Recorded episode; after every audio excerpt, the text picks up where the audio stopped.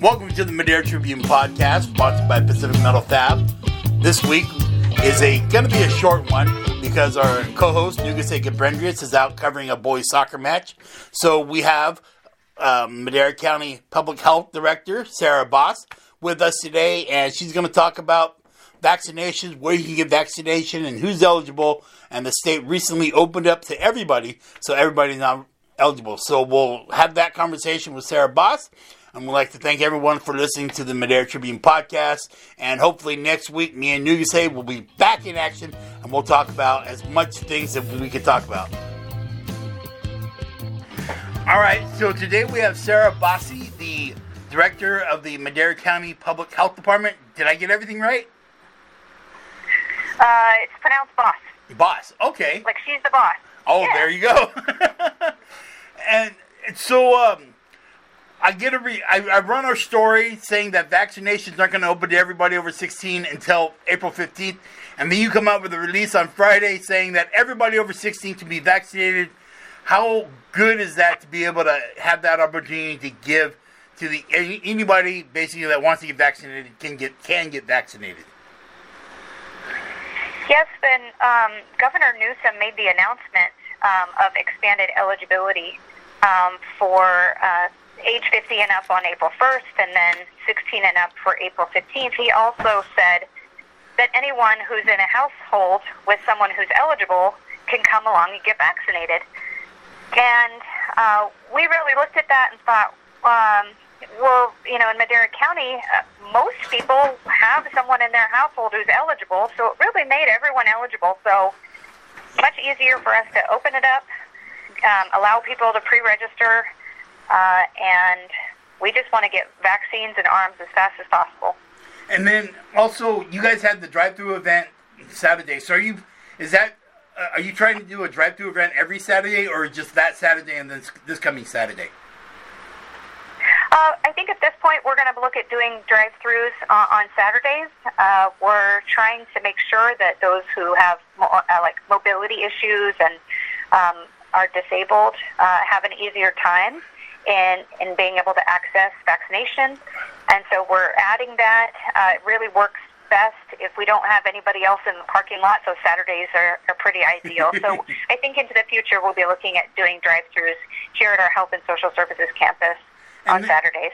And then you you had over 300 come Saturday, and you expect almost double that next week. Yeah, next week we're opening up registration at first a little under 500. We're going to see if that fills up, and if it does, then we can expand to as many as 600 next Saturday. Oh wow! And then one of the things that I was pointing out, um, I was bragging about saying we've done so well, is I was looking at numbers from two months ago. The active cases in Madera was at 2,000 and something. The report I got Friday was 200 and something. How how good is that to hear that those numbers have dropped that much in two months? It's really encouraging, and I think it's a reflection of the work um, that everyone across Madera has has really put in to adopt new behaviors and um, really be careful and mindful of people around them um, and protect their their own household and family members. Um, but it really shows the power of vaccination, um, and we're we're excited to see uh, that engine really. Um, coming to bear in Madera County. Uh, that vaccination really does look like the hope for ushering us into a new season where um, we can get back to a lot of the things that we all love to do and miss doing, especially seeing other people. Exactly, like like people are posting, I got vaccinated so I can hug somebody now. uh, you know, I I think all of us are are tired of COVID. I know I'm tired of COVID. Oh yeah. People have trouble talking to me about anything other than COVID because they want to ask me questions, and uh, I I would just uh, look forward to a time where I can work on other public health issues that are also important as well. Yeah. Well, because I remember even before COVID hit, the only correspondence we would have is our annual letter to our Welcome to Madera section. And now I'm calling you almost on a weekly basis. Yes, uh, you know, there were a lot of people who had no idea who public health was and what we did. Um, my own family didn't have a good idea of what it was I did for a living, and, and now they have a much better clue uh, about you know what our job is about and and what it's for. Um, but we're you know we're also not all about communicable disease. Um, what we've seen with COVID is that even when the the threat that's right in front of us is a virus, uh, it really matters whether or not a person has underlying health conditions.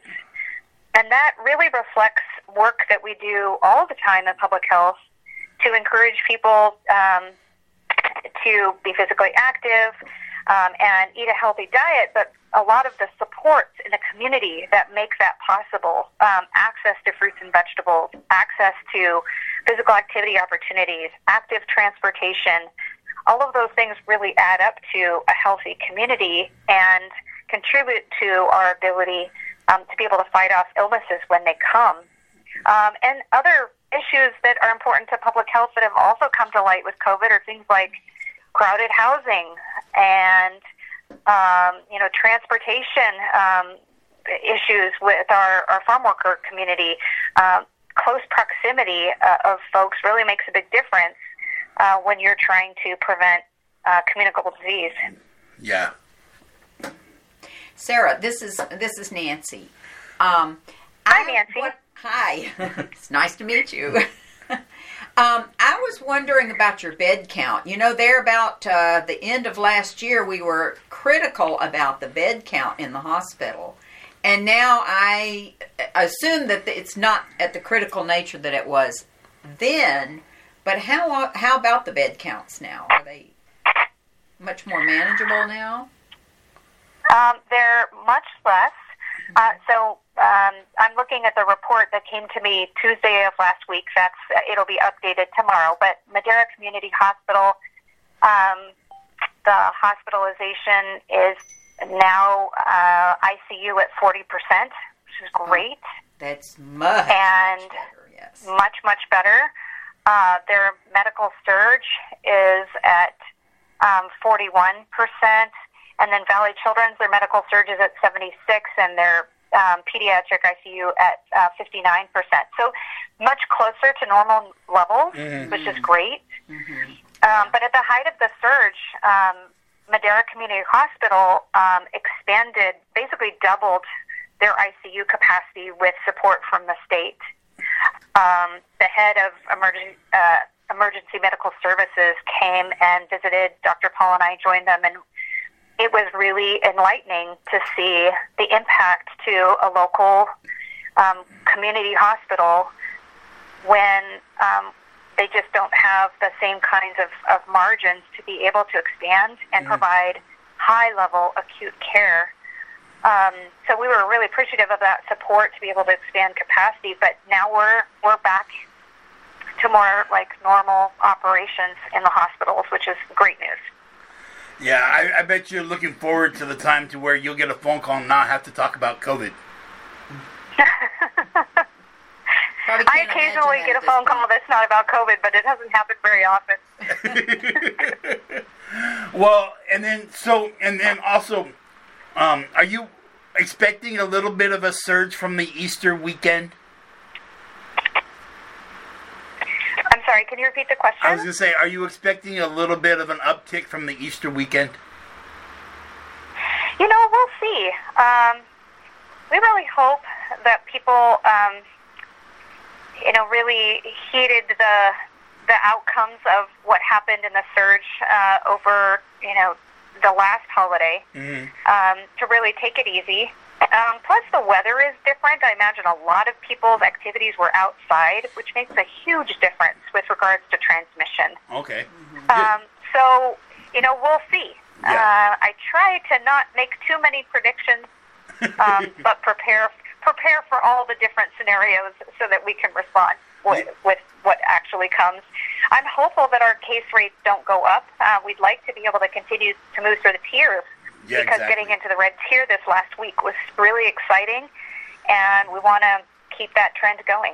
Yeah, you know, basically with with what we've been saying all along, you guys want to keep eating inside the restaurants. You keep wanting to go inside church. You want to do certain activities, you got to wear your mask, get vaccinated, get tested, stay social distance, do all the things that's probably been ingrained in the last year for everybody's head. Yes, we all know these these things very well. The trick is actually doing it when you get in that situation, because um, even though we know to do it, it, it feels pretty awkward. Um, you know, when you're around people that you know real well, uh, to still implement those actions. Um, but it really helps us to be able to um, to stay things off. And of course, if you're vaccinated, then it's it's much easier to prevent transmission for sure. Yeah, I can't wait to start actually shaking hands and doing hugs again and all that kind of good stuff. These fist bumps are okay for certain people, but you know, you got to be respectful and shake a hand every once in a while. Yeah, So- Uh, it'll be interesting to see how um, the norms kind of change. Exactly. Um, you know, it might be that people, you know, fist bump them off and then shaking hands or bump elbows or, you know, I've heard in other countries it's really become a thing. Like everybody just, you know, taps their, their feet together, you know. um, and uh, I know that flu season is, you know, was always a bit, you know, people really didn't take it that seriously, didn't wash their hands more often, didn't Yeah. really take precautions. And I think now people are probably going to be more mindful, um, even when we're past this, you know, COVID season. Yeah. I, I think you know COVID's going to be with us, and the flu's still going to be with us, and uh, other viruses as well. So it certainly are um, interesting to see how norms might change. Yeah, and I never thought the phrase "Oh, I forgot my mask" would ever come into my vocabulary when I left the house. So Yeah, I, it makes me it makes me laugh because sometimes I'm out and around and I think, eh, you know, all these guys look like bandits, and it, you know, before if somebody walked in and they had that on their face and their sunglasses on, people would think, oh my gosh, I'm getting robbed, and now it's just normal.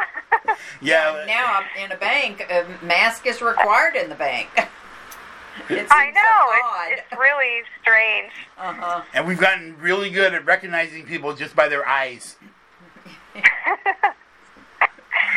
Yes, a funny, funny uh, experience that we've had for. We have a lot of our staff that are teleworking, but we do have a, a number of staff that are in the office because of the work that we do, obviously. And we use all the safety precautions and things. And we've hired a lot of new people, as you might imagine, because there's a lot of work to do. Uh, And because they were hired when um, when everybody was already wearing masks, there are some staff that I've never seen their whole face. uh, and uh, every once in a while, you'll like, you know, you'll walk through the break room and somebody's, you know, having their lunch and you know safely by themselves, but you'll finally see their face, and it's kind of like, is that so and so? And you have to imagine them with the mask on, and then kind of put it together. it it really is. It's pretty funny. I had that same situation. I work at a, at a at a Walgreens. I'm like, you know, every couple of basically a couple of times a month, and I've literally never seen some of these new hires who got without with with their without their masks on. So the other day they didn't have their masks. Like you said, they were eating or doing something. I'm like, oh my god, that's what you look like. And they were surprised. I'm like, ah, I haven't seen your whole face. I'm sorry. It's a it's it's kind of um, like when you imagine a character Yes. when you've been reading a book and then somebody makes a movie and they cast somebody that doesn't look anything like the person you had in mind. You're like, wait a minute, I, I, I just don't know what to do with this. Exactly. It's great. Well, thank you so much for the talk. Um. It's been very, very nice uh, talking with you, especially the last couple of weeks. Um, you never know, you might get another phone call on Wednesday talking about the current numbers or something. So, thank you very much for coming on. We really appreciate it. Yeah. oh, it's been my pleasure, and you can call anytime. All right, thank you. Have a great day. You.